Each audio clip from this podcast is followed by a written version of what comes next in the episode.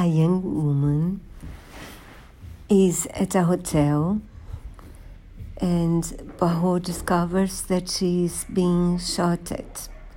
She doesn't die, uh, it's only.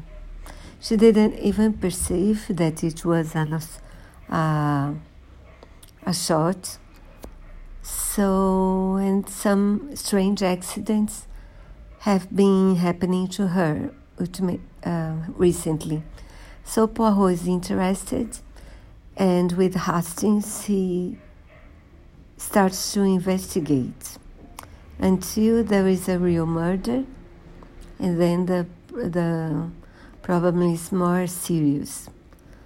It's a very good book and much better than the Blue Train, I think. I hope you enjoy it. I did very much.